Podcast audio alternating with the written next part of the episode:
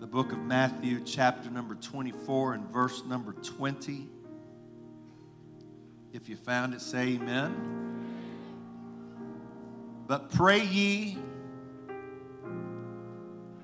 that your flight be not in the winter.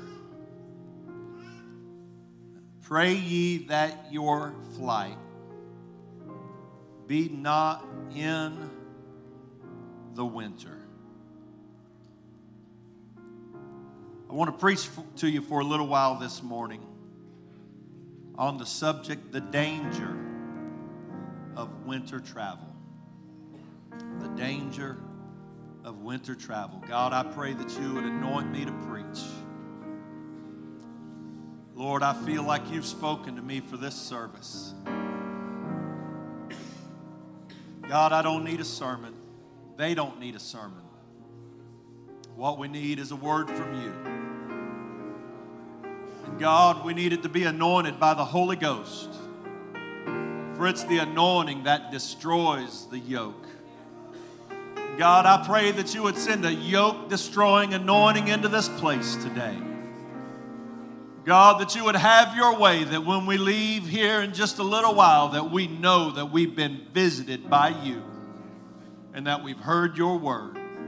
God, I pray in the name of Jesus that you would just do it by the Holy Ghost in Jesus' name. And everybody said, Amen. amen. Give the Lord a great hand clap of praise as you're being seated.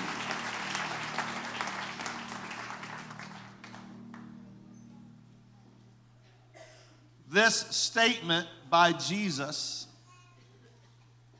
Pray ye that your flight be not in the winter is a somewhat enigmatic statement that appears twice in the Bible. It appears here in Matthew 24 and also in Mark 13 and 18. The discourse of our text begins with three simple questions. We find them in Matthew 24 and 3. The Bible says that as he, meaning Jesus, as he sat upon the Mount of Olives, the disciples came unto him privately, saying, Tell us, when shall these things be?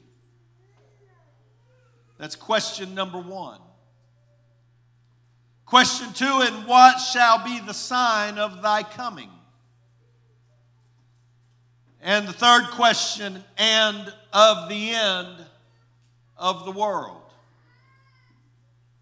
Tell us what shall be the sign of thy coming and of the end of the world.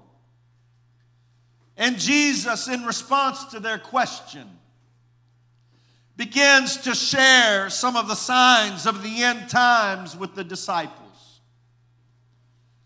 He tells them there'll be wars and rumors of wars. He told them that nation would rise against nation, kingdom against kingdom. He continued to say that there would be famines and pestilences and earthquakes in divers places. It seems as if that would be as bad as it could get earthquakes and famines and pestilence and wars and rumors of wars and nations and kingdoms against each other. It would seem as if it could get no worse than that. But then Jesus adds the chilling phrase All these are the beginning of sorrows. The global upheaval that Jesus described would seem to be as bad as it could get. But then Jesus said that's just the beginning. Wars and nations in battle, people starving from worldwide famine, pestilence sent to destroy, earthquakes, all things that affect the body and the flesh. But Jesus said that's just the beginning because the flesh should not be our primary concern.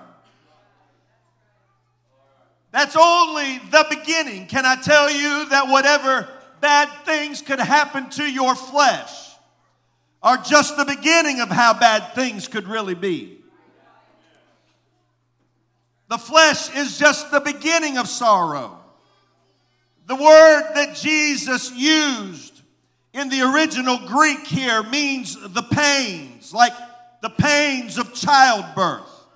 He said, All this is just the initial pains to let you know that something is coming on. The next few prophecies turn to spiritual conditions of the end time.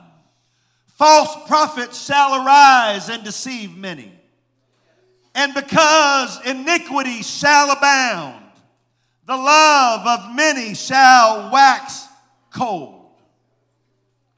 The definition of this word wax means to chill by blowing. Anybody remember being a little kid and your, your, your mom would serve something or you'd get some food and it would be too hot. And before they let you eat it, they'd get a spoonful of it, they'd blow on it.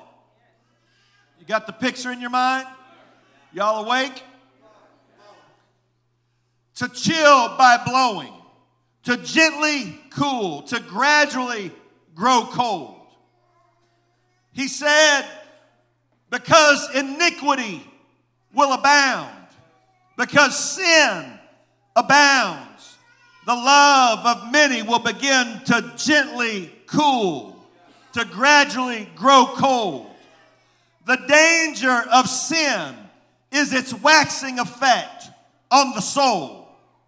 It allows your passion for God to cool slowly and gently enough that you think that everything's okay when everything's not okay. If any of us think that we can just cruise into heaven, making allowance for our flesh, we don't understand the Bible and the teaching of the Word of God. Because sin abounds, the love of many shall wax cold. Can I tell you, you can't stay on fire for God and let sin dwell in your heart at the same time. It's God or it's sin. It's God or it's sin. It's God or it's sin. It's not God and sin, it's God or sin. And when iniquity abounds, the love in the heart starts to wax. It starts to gently cool. It's like the devil's just blowing on your soul.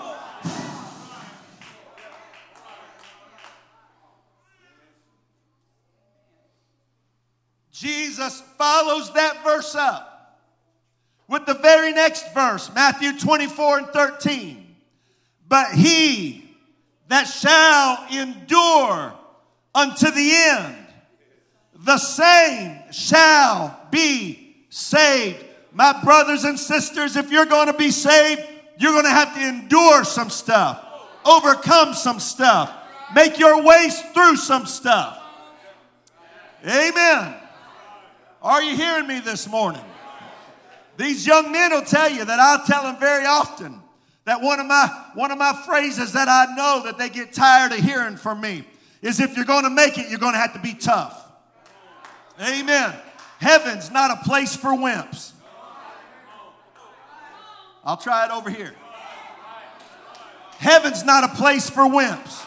If you're going to make it to heaven, you're going to have to be tough enough to get through some trials and tribulations. Every little temptation can't throw you off track. Every little problem can't make you quit worshiping and praying. If you're going to make it, you have to set yourself and be tough. He that endures to the end, they're going to have to make it over the top of tribulation and trial and problem. And you can't let troubles cool your fire. False prophets, deception, iniquity abounding. These are things that affect the soul. They're more important signs. They're the more important signs than earthquakes, more important than famine and pestilence and war. The biggest problem for the soul is that the, the, the, that the soul, the passion of the soul, will wax cold. You can't let the devil blow on your life and cool your soul. Those things that are spiritual are far more dangerous and devastating than war and famine and pestilence and earthquakes. The most dangerous aspect for the church as we draw near to the end of time is the waxing of our walk with our Lord Jesus Christ. Our greatest peril are not those things which attack the flesh, but those things which attack the spirit. Matthew 10 28. And fear not them which kill the body, but are not able to kill the soul. Don't be afraid of something that can kill your body but can't touch your soul. He said, but rather fear him which is able to destroy both soul and body in hell. You ought to not worry about the next war. You ought to worry about missing the next church service. You shouldn't worry about the next famine. You should worry about missing the next prayer meeting. You shouldn't worship about the next devil that comes down your path. You ought to be afraid that something will happen that will disconnect you from worship and preaching and the presence of God. There are some things, there are some things worth fearing. Hallelujah. God, help me to preach what my heart has on it this morning. God, help me to get out from under this burden today. I'm telling you, if I don't preach my way out from under this burden, I'm going to have a miserable Christmas week. When things happen in the world, wars, earthquakes, and other things, we get anxious and worried. We get worried about Russia going to war and Iran getting atomic weapons, and we worry about terrorism and the economy and pandemics and epidemics. But the most dangerous thing you'll ever face in your entire lifetime is not a terrorist or an army, the most dangerous thing you'll ever face is the waxing of your soul. The enemy gradually trying to get you to calm your praise down. Trying to, hey, we're not running out on the parking lot this morning like we were eight months ago. You got to watch the danger of your soul cooling down. If there's ever a time if there's ever a time in your life where you were more on fire than you are right this minute, you ought to raise your hand and say, God, let me get my fire back. Don't let my soul cool down. If there's ever been a moment when you were more in tune with the Holy Ghost, if there's ever been a moment when you were more passionate, if there's ever been a moment where you were more on fire, you ought to look to heaven and say, God, don't let my soul wax cold. Your greatest spiritual danger is losing your passion in your walk with God.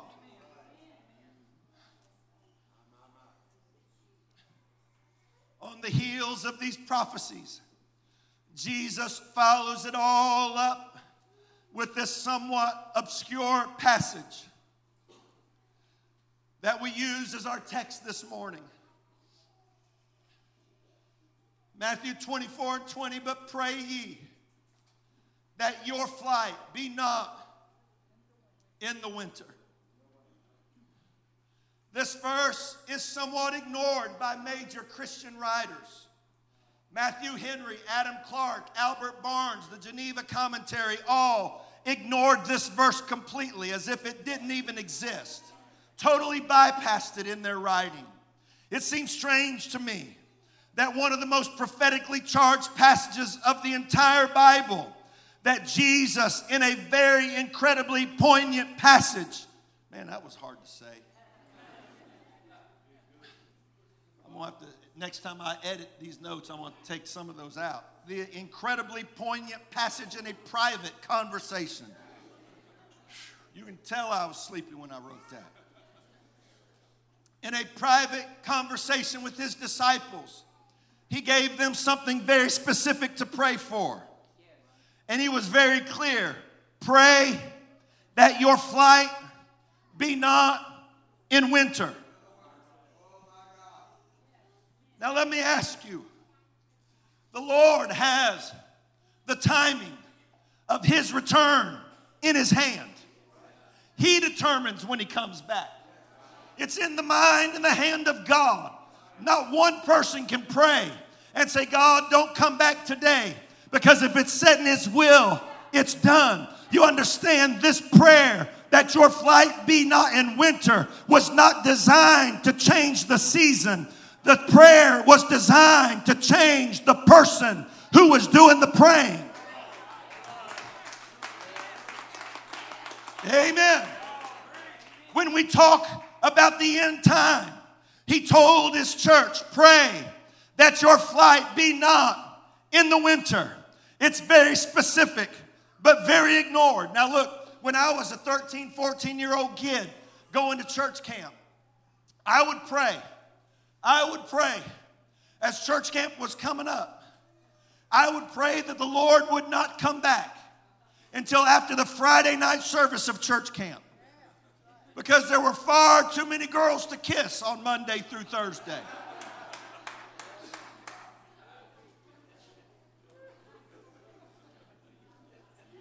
Lord, don't come back till after Friday night. If you'll give me Friday night, I'll give you Friday night. The Lord said, Pray that your flight be not in the winter. It's specific but ignored. As we travel to Indiana to visit family for the holiday, they are expecting several inches of snow and extreme cold. The local forecast there is calling for snow on Wednesday night, Thursday, Friday, and Saturday. And it may be more than that, but my app only goes out so far. It's calling for snow and cold up there. Lord, let your rapture happen before that. The local forecast here is predicting single digit temperatures towards the end of this week. Many people are unaware of the hazard of winter travel. The National Oceanography and Atmosphere Administration refers to winter as a deceptive killer. Boise State University said to watch out for, quote, sneaky winter hazards. Most people are unaware of the hazards of winter travel. Harsh conditions of wind and cold and snow or ice can turn a simple outing into a tragedy. I remember growing up in Indiana that my dad kept a couple of blankets and a couple of candles and a snow shovel, or like my dad said, a shovel, in the car during the winter. Here's something to think about this week while expecting such low temperatures. Listen, according to the USDA.gov, a vehicle battery that operates at 100% efficiency at 80 degrees will only be at 64% at 30 degrees and only 33% at 10 degrees. The cold saps the power out of the battery. In extreme cold, your fuel lines can freeze. Your tire pressure gets lower due to the cold. If you use water for your windshield wipers, it freezes in the line and the tank. Snow and ice cover the lines in the streets and roads, so it's hard to maintain your direction. Constant threat of black ice. Winter travel is much different than when the sun is shining and warm. Jesus was direct and clear to his disciples pray that your flight be not in winter. If winter travel in our modern times is difficult in our climate controlled modern vehicles, consider how difficult it must have been 2,000 years ago. The perils of winter weather in ancient times were magnified dramatically because of poor provision, poor roads, poor methods of transportation. In literature, winter is symbolic of death and despair and loneliness and emptiness and the end of hope. Winter is a season in which things die. It's long and cold and bleak and dreary. The winter days have short sunshine and long nights, and it's linked often to depression and increased anxiety. Thus, references to winter are often used to symbolize death and solitude, loneliness, sadness, and a lack of hope. In winter, the grass withers, the leaves fall, things die. It's cold and dreary and dark. Travel in winter was cold and dangerous with peril of exposure. In ancient times, those with, with means would have a winter home where they would spend those cold and dreary, lifeless days. Paul was not a man of great means, but being a traveling preacher, he set his itinerary with purpose. He told Titus in Titus 3 and 12, When I shall send Artemas unto thee, or Tychicus, be diligent to come unto me to Nicopolis, for I have determined there to winter. I have, everybody say determined. I have determined there to winter. Paul sends this message to some of his associates in ministry Go to the city of Nicopolis because I have determined there to winter. The winter weather was changing his travel plans. His revivals were going to go on pause until spring. No more travel from city to city preaching. Travel in winter was so difficult that even the great missionary Paul would not risk the perils of winter travel. The city of Nicopolis was on the Adriatic Sea. It was built by the Roman Emperor Augustus to celebrate his victory in the Battle of Actium. The word Nicopolis translates as the city of victory. Paul said, If I have to endure the winter, I'm going to spend the winter in Victory City. Amen. The Greek word used here for winter does not only mean the cold season, but it refers to storms and tempests. In life, there are going to be storms and cold seasons, but you don't have to spend them in defeat. You can spend your stormy and cold seasons in victory if you want to. Hallelujah. Your mindset, your mindset determines where you will winter. Praise God. I'm going to say it again. Your mindset determines where you will winter. You can winter in depression, inactivity, carnality, and worldliness, or you can winter in the city of victory. It's all up to you where you decide to spend your winter. Praise God. I may be going through a winter season, but if I'm going to go through winter, I'm going to be faithful during my winter. I'm still going to worship in my winter. I'm still going to pray in my winter. I'm still going to live holy in my winter. If I'm going to have winter somewhere, I'm going to have it in victory.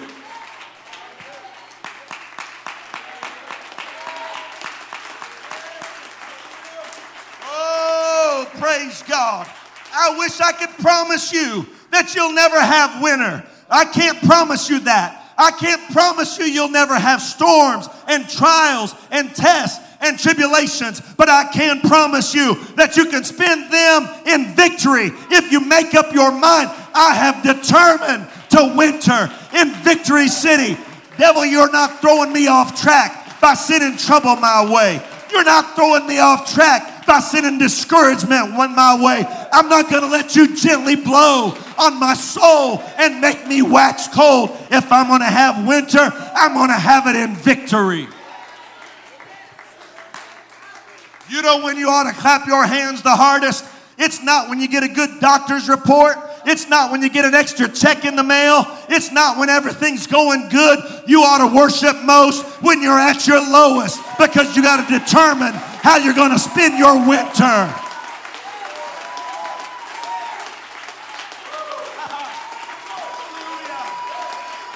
You determine. You determine. You decide where you will winter. If I have to winter somewhere, I'm going to Victory City to do it. I can't promise that you won't have trials, but I can promise you that you can be victorious. For Paul said, I have determined 99% of the problem is that people don't make up their mind how they're going to handle their cold season. Praise God. If you let your trials get you planted on a pew and steal your worship, the devil will send you a trial every day of your life. If you let your problems keep you from responding, he'll send a problem every day. You got to determine how you're going to spend your winter.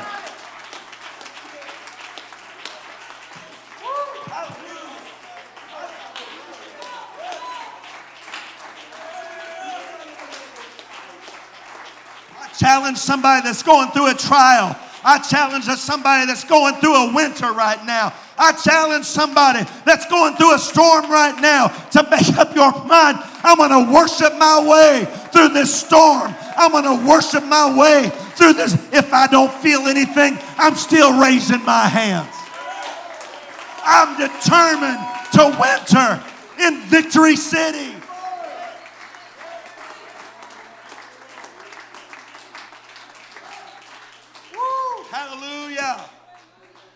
I made up my mind.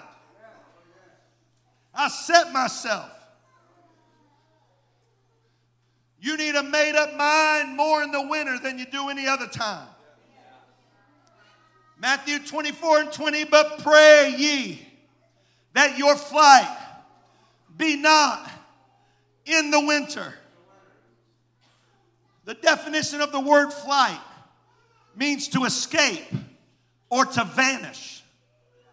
Jesus said, Pray that your vanishing time doesn't come in the winter.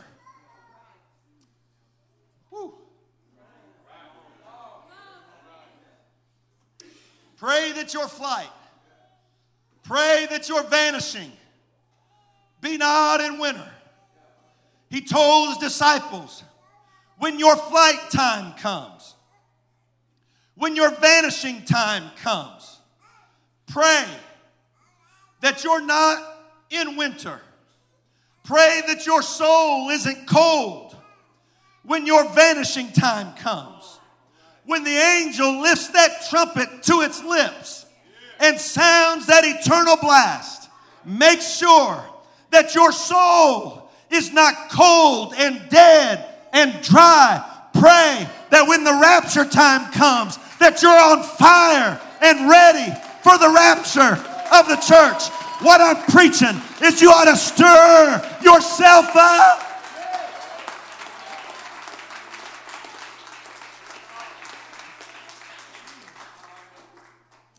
I was, I was reading several websites on the dangers of winter travel. And uh, almost all of them, it said that prepare yourself if you get stuck in, in, in the snow. He, it had ways to prepare for travel in winter. But one thing it said is you got to make sure that if you get stuck in the snow, that you keep moving so that you can circulate and stay warm. And so it suggested that every every few minutes, every little bit, you start moving your arms and your feet. You start moving because you got to keep your blood pumping because it know, they, they know that in cold conditions, that the more latent you are, the more likely you are to freeze to death. And so they know, they know that even the slightest bit of movement can keep the blood flowing long enough to get you through your winter stuck season. That can get you through that. That just a little bit of moving your hands and your feet, that just a little bit of circulating can keep you from dying of the cold in that condition. And Jesus said, You pray that when the time for you to vanish, that it's not winter time. Can I tell some folks today that you ought to make sure that no matter how stuck you feel, that you never stop moving in your worship with God. That no matter how much you feel I'm not getting anywhere, I'm stuck in this cold place. I'm never get I'm not getting any progress, but I refuse. Oh God, I refuse to let it keep me from moving. Uh, if I don't feel anything, I still got Even if I feel like I've been stuck in the same place for a long time, I got to keep moving until my rescue comes. Somebody ought to, if you've not worshiped in a long time, you ought to just pick up your feet a little bit. Even if you're doing it in your seat, just do something. Just respond to the word of God. Pray. God, I don't want to be cold when you come back.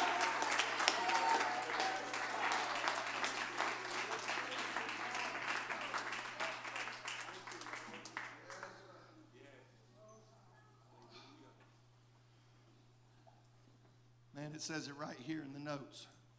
Only you can stir you up. Only you can stir you up. Man, if I could do it, I would. I'd walk right up to some people in this place right now and I'd shake you. I'd stir you up. I'd do something. Just, just even if it made you mad at me, but it got you moving, it'd be worth it but only you can stir you up. You have to determine where you're going to winter. Only you can get yourself going. Only you can get yourself right. Only you can keep your get your soul on fire. I'm going to try to keep my soul on fire. I'm going to stoke the fires with my worship, with my prayer, with my word. I'm going to keep I'm going to let holiness be a shield against the cold winds of carnality. Amen. Holiness is given to you to protect the fire in your soul. It's not meant to be a restriction. Holiness is not a handcuff for you. Holiness is a shield against the cold winds of this generation. Holiness is not a chain to bind you down, but holiness is a shelter around you to keep the snow off of your soul, to keep the cold winds out of your spirit. You don't know what, you don't, look, you ought to say amen right now. It's to protect you when the winter comes.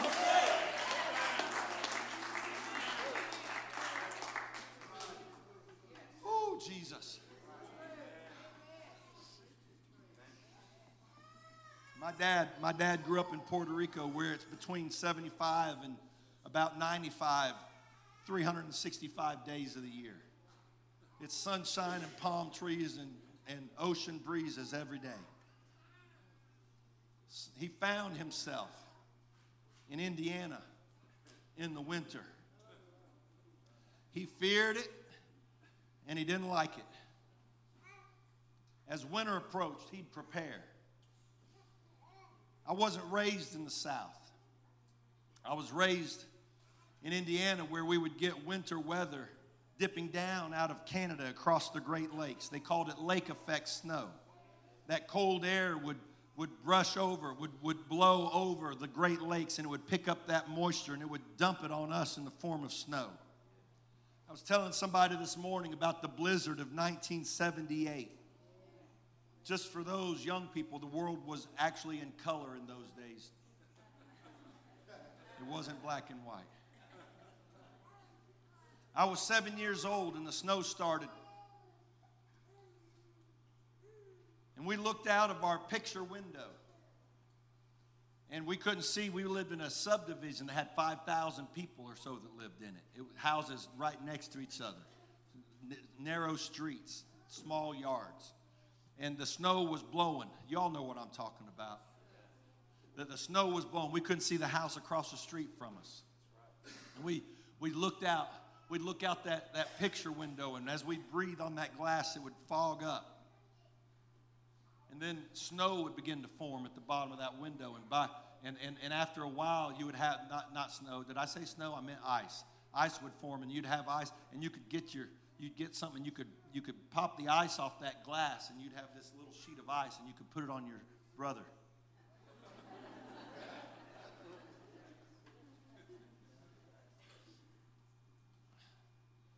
we went to bed that night. And when we got up the next day, we couldn't see out our picture window. The wind had blown the snow all the way up to the eaves of the house. We opened the front door and the screen door. It was nothing but snow. My dad went out the back door with a shovel and came around and dug a like a tunnel, a trench to the front door. It was the coolest thing ever to go out of your house and walk through a snow canyon. And especially if your brother and sister were behind you and you went like that. It was a gift from God.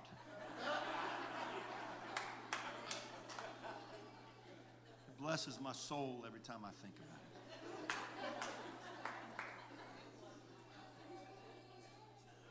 We were, we, this, everything was shut down, the roads for days. My uncle had a snowmobile, and he would take his snowmobile to the grocery, pick up stuff, and drop it off for family members. It's the only way we could get stuff. My dad could sense winter coming. And so he'd start to prepare. He bought studded tires. And when the winter would come around, he would take out the regular tires. A studded tire is a tire with little metal studs in it so we could get better traction on the ice. He kept a shovel in the trunk, blankets, candles. He kept an empty coffee can when they were metal, not, not the plastic ones, because you could put a candle in it, light the candle, and that can would, would warm up and it would keep, could keep the car warm if you got stuck. An ice scraper, all that stuff. Couple extra blankets and some snacks in the car because you never, you, you, you, it's hard to prepare for winter travel. In the Bible, Israel was given specific instructions on their last night in Egypt. Exodus 12 and 11, and thus shall ye eat it, talking about the lamb. With your loins girded, your shoes on your feet, and your staff in your hand. It's not enough just to eat.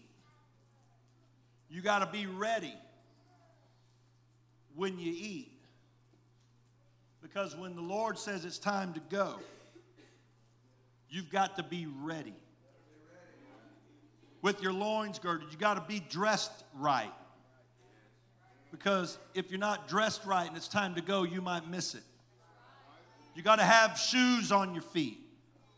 The preparation of the gospel of peace. You got to have your shoes on your feet because when it's time, when the sound comes and it's time to leave, you don't have time to go get dressed right and get shoes. Get your, have your staff in your hand. Be ready to go at a moment's notice. Eat it in haste because when it's time to vanish from Egypt, you don't have time to get yourself ready then.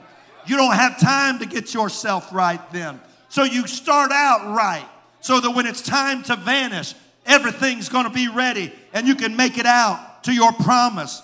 But you're only going to make it if you're ready to travel when the sound comes, when it's time to take flight.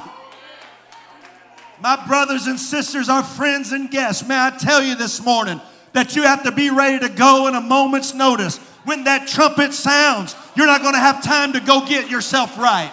You're not going to have time to go change into something holy. You're not going to have time to get yourself prepared. You got to be ready at a moment's notice. You got to be ready because winter travel is day. God, help me to be ready. Oh, God, are you ready? Are you ready to go in a moment? In a twinkling of an eye. If that trumpet sounds right now and the dead in Christ rise, will you be among those that go to meet in the air? Are you or are you in winter? Are you cold and lethargic? problem with hypothermia, you lose your dexterity, you lose your ability to move. You can't do the things that you think, oh, I'll do that when I when, when it's when it gets closer, I'll do that. When it's when it's time, I'll be. But when you, the colder you get, the more dexterity you lose and the inability to function. And Jesus said, "Pray." When it's time to vanish, that you're not in winter. It's the danger of winter travel. Jesus said that at the moment that he returns, there'll be two on the housetop, one taken and one left. One was ready and one wasn't. There'll be two in the bed, one taken and one left. Two grinding in the mill, one taken and one left. Jesus said, Watch and pray.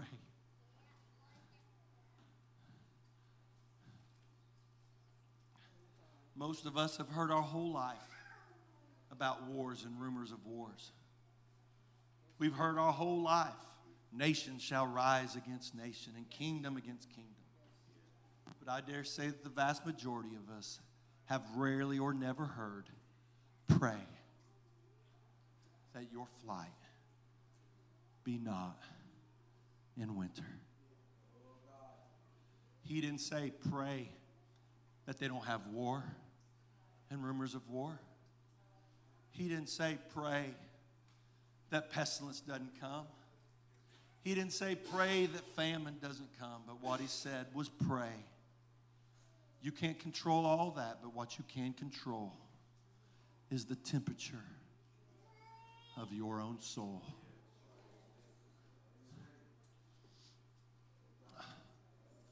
And Jesus said, Pray. He didn't say it. He didn't say it to the drunkard. He didn't say it to the prostitute or the whoremonger. He didn't say it to the Roman, to the Greek. He said it in a private meeting with no one but him and his very disciples. If it's so important that he had to tell the 12 handpicked disciples, pray. Simon Peter, pray. When it's time for you to vanish, that you're not denying me by a fire, cutting off a soldier's ear, and cursing because you're afraid they'll know that you know me. John, when it's time for you to go, pray that you don't let your soul be cold and distant. Matthew, Bartholomew, Thaddeus, pray. I know I handpicked you guys. I know that I put my anointing on you, and I know that I, that I let you spend time in my presence. But you're going to have to pray against the waxing of your soul. You're going to have to pray that you don't let your spirit cool, that when it's time for you to vanish, that your soul is in winter. Your eyes are closed all over this place. I'm telling you what Jesus said pray. God, don't let my heart be cold. God, don't let my walk with you be cold. God, don't let my passion for worship be cold. Don't let my passion for prayer be cold. Don't let my love for holiness be cold. Oh God, don't come back when I'm in my winter season. Oh God, help me to stoke the fires of my soul. God, help me to stir myself up, to move myself enough that I'm not frozen when you come back.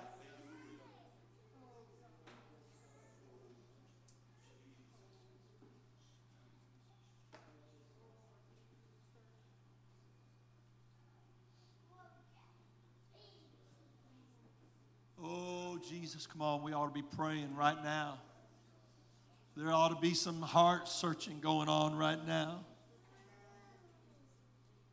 If you're finding yourself in a cold place, you ought to move yourself to an altar right now. You shouldn't care who goes and who's not going. You shouldn't care if your spouse stays or not. You ought to be making your way to an altar. If you're in a cold place, you ought to be digging your way. If you had to crawl yourself to an altar, that's what you ought to do. Whatever it takes, God, I can't let my flight be in winter. I got to keep my soul, I got to get my soul.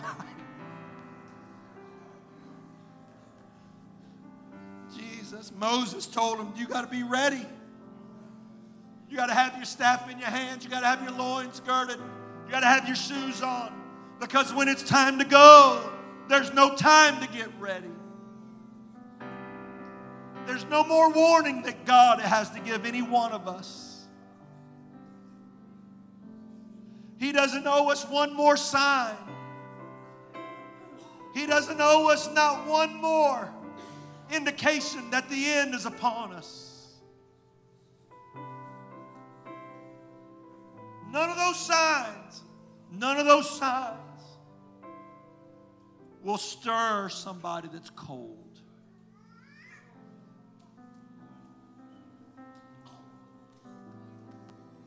God, don't let my flight be in winter.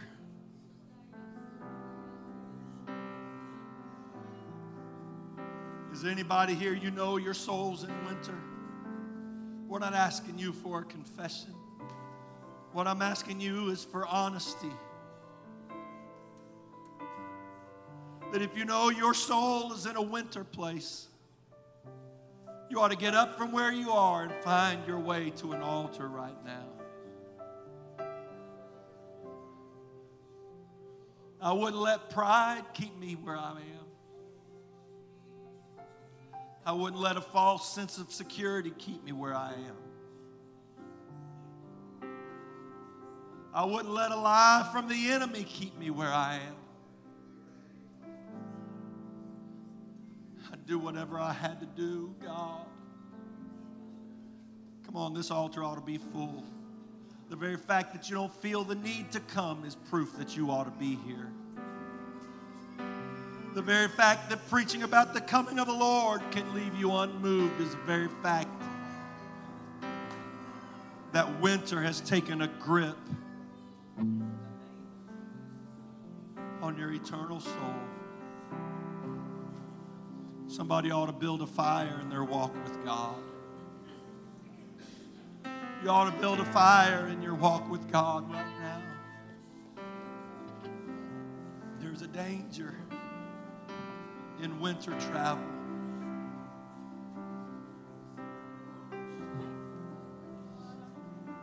Oh, God. I pray for a work of the Holy Ghost here, Lord. God, I pray for the anointing of your Spirit to move in this place. Oh, God, for divine unction of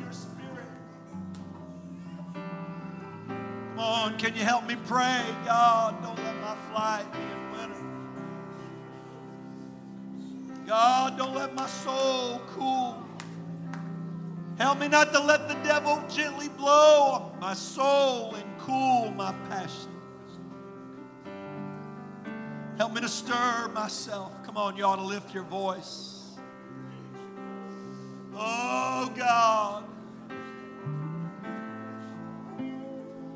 Desperate prayers aren't afraid to be heard. Desperate people don't care what happens. I got to be saved. Above all else, I must be saved. God, don't let my flight be in winter. God, don't let my soul be cool Help me to build a fire in my prayer life. Help me to build a fire in my worship. Help me to build a fire in my soul. Come on, let's pray. This is a desperate moment of prayer. Oh God, don't let our flight be in winter. God, don't let my soul be cold. Don't let my passion be cold. Don't let my worship be cold, God, when you come. Don't let my heart be cold.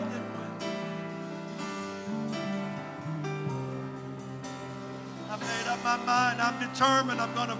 I'm on a winner in victory.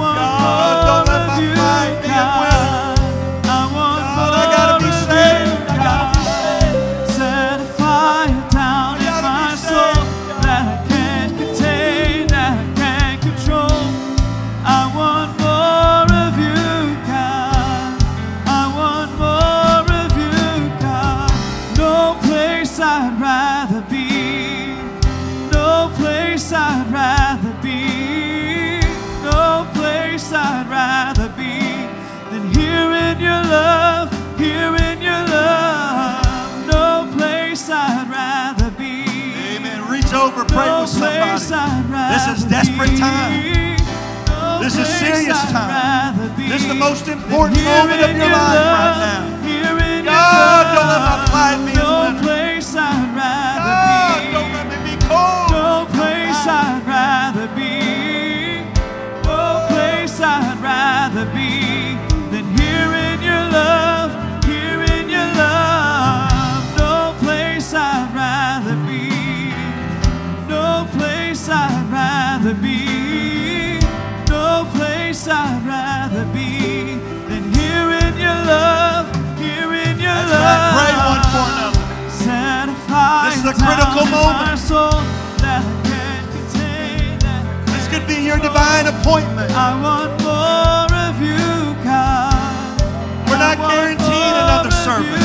You, We're not guaranteed another opportunity. So pray. Let your flight be not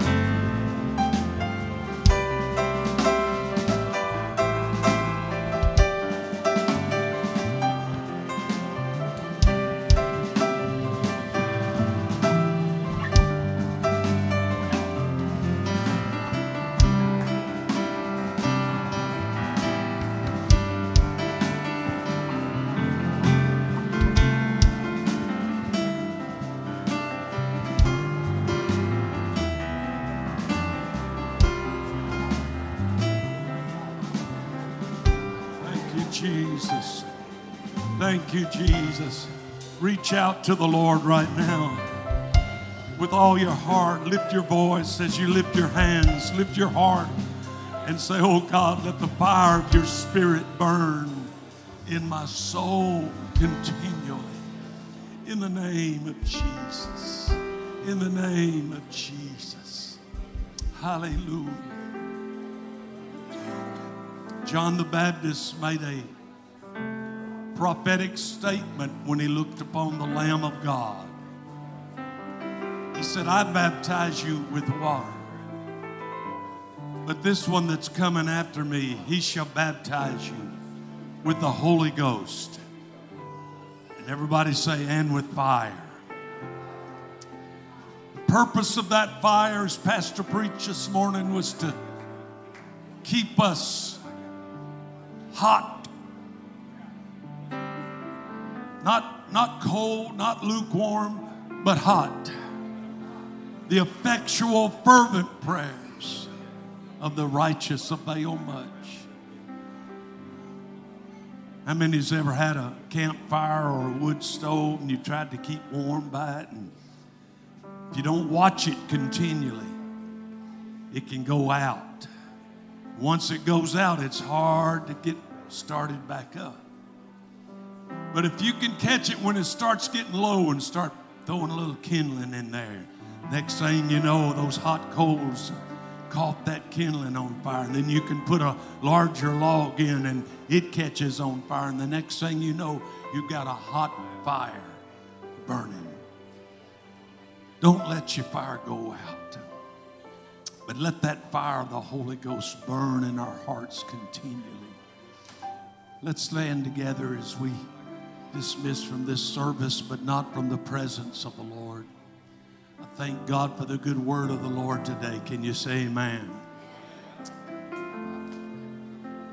Lord, don't let our fire go out. In the name of Jesus. Don't let us get lukewarm that you spew us out of your mouth. But help us to stay on white hot fire for you, Lord God, in Jesus' name. Lift your hands together and let's pray that prayer. Lord, keep us on the fire of the Holy Ghost. Lord, in the name of Jesus, don't let the fire of our altar go out, Lord, but let it burn continually. Burn out carnality, burn out ungodliness, burn out doubt, burn out unbelief. Help us, Lord God, to look up and know that our redemption is drawing nigh. We thank you, Jesus. Give you praise and glory in Jesus' name. Don't forget to come back tonight, six o'clock. Let's fill that prayer room up. And six thirty, we're going to come in here, entering into His gates with thanksgiving and into His courts with praise. Let's clap our hands unto the Lord and glorify Him today. Jesus' name. Greet one another in the name of the Lord. You're dismissed in the name of Jesus.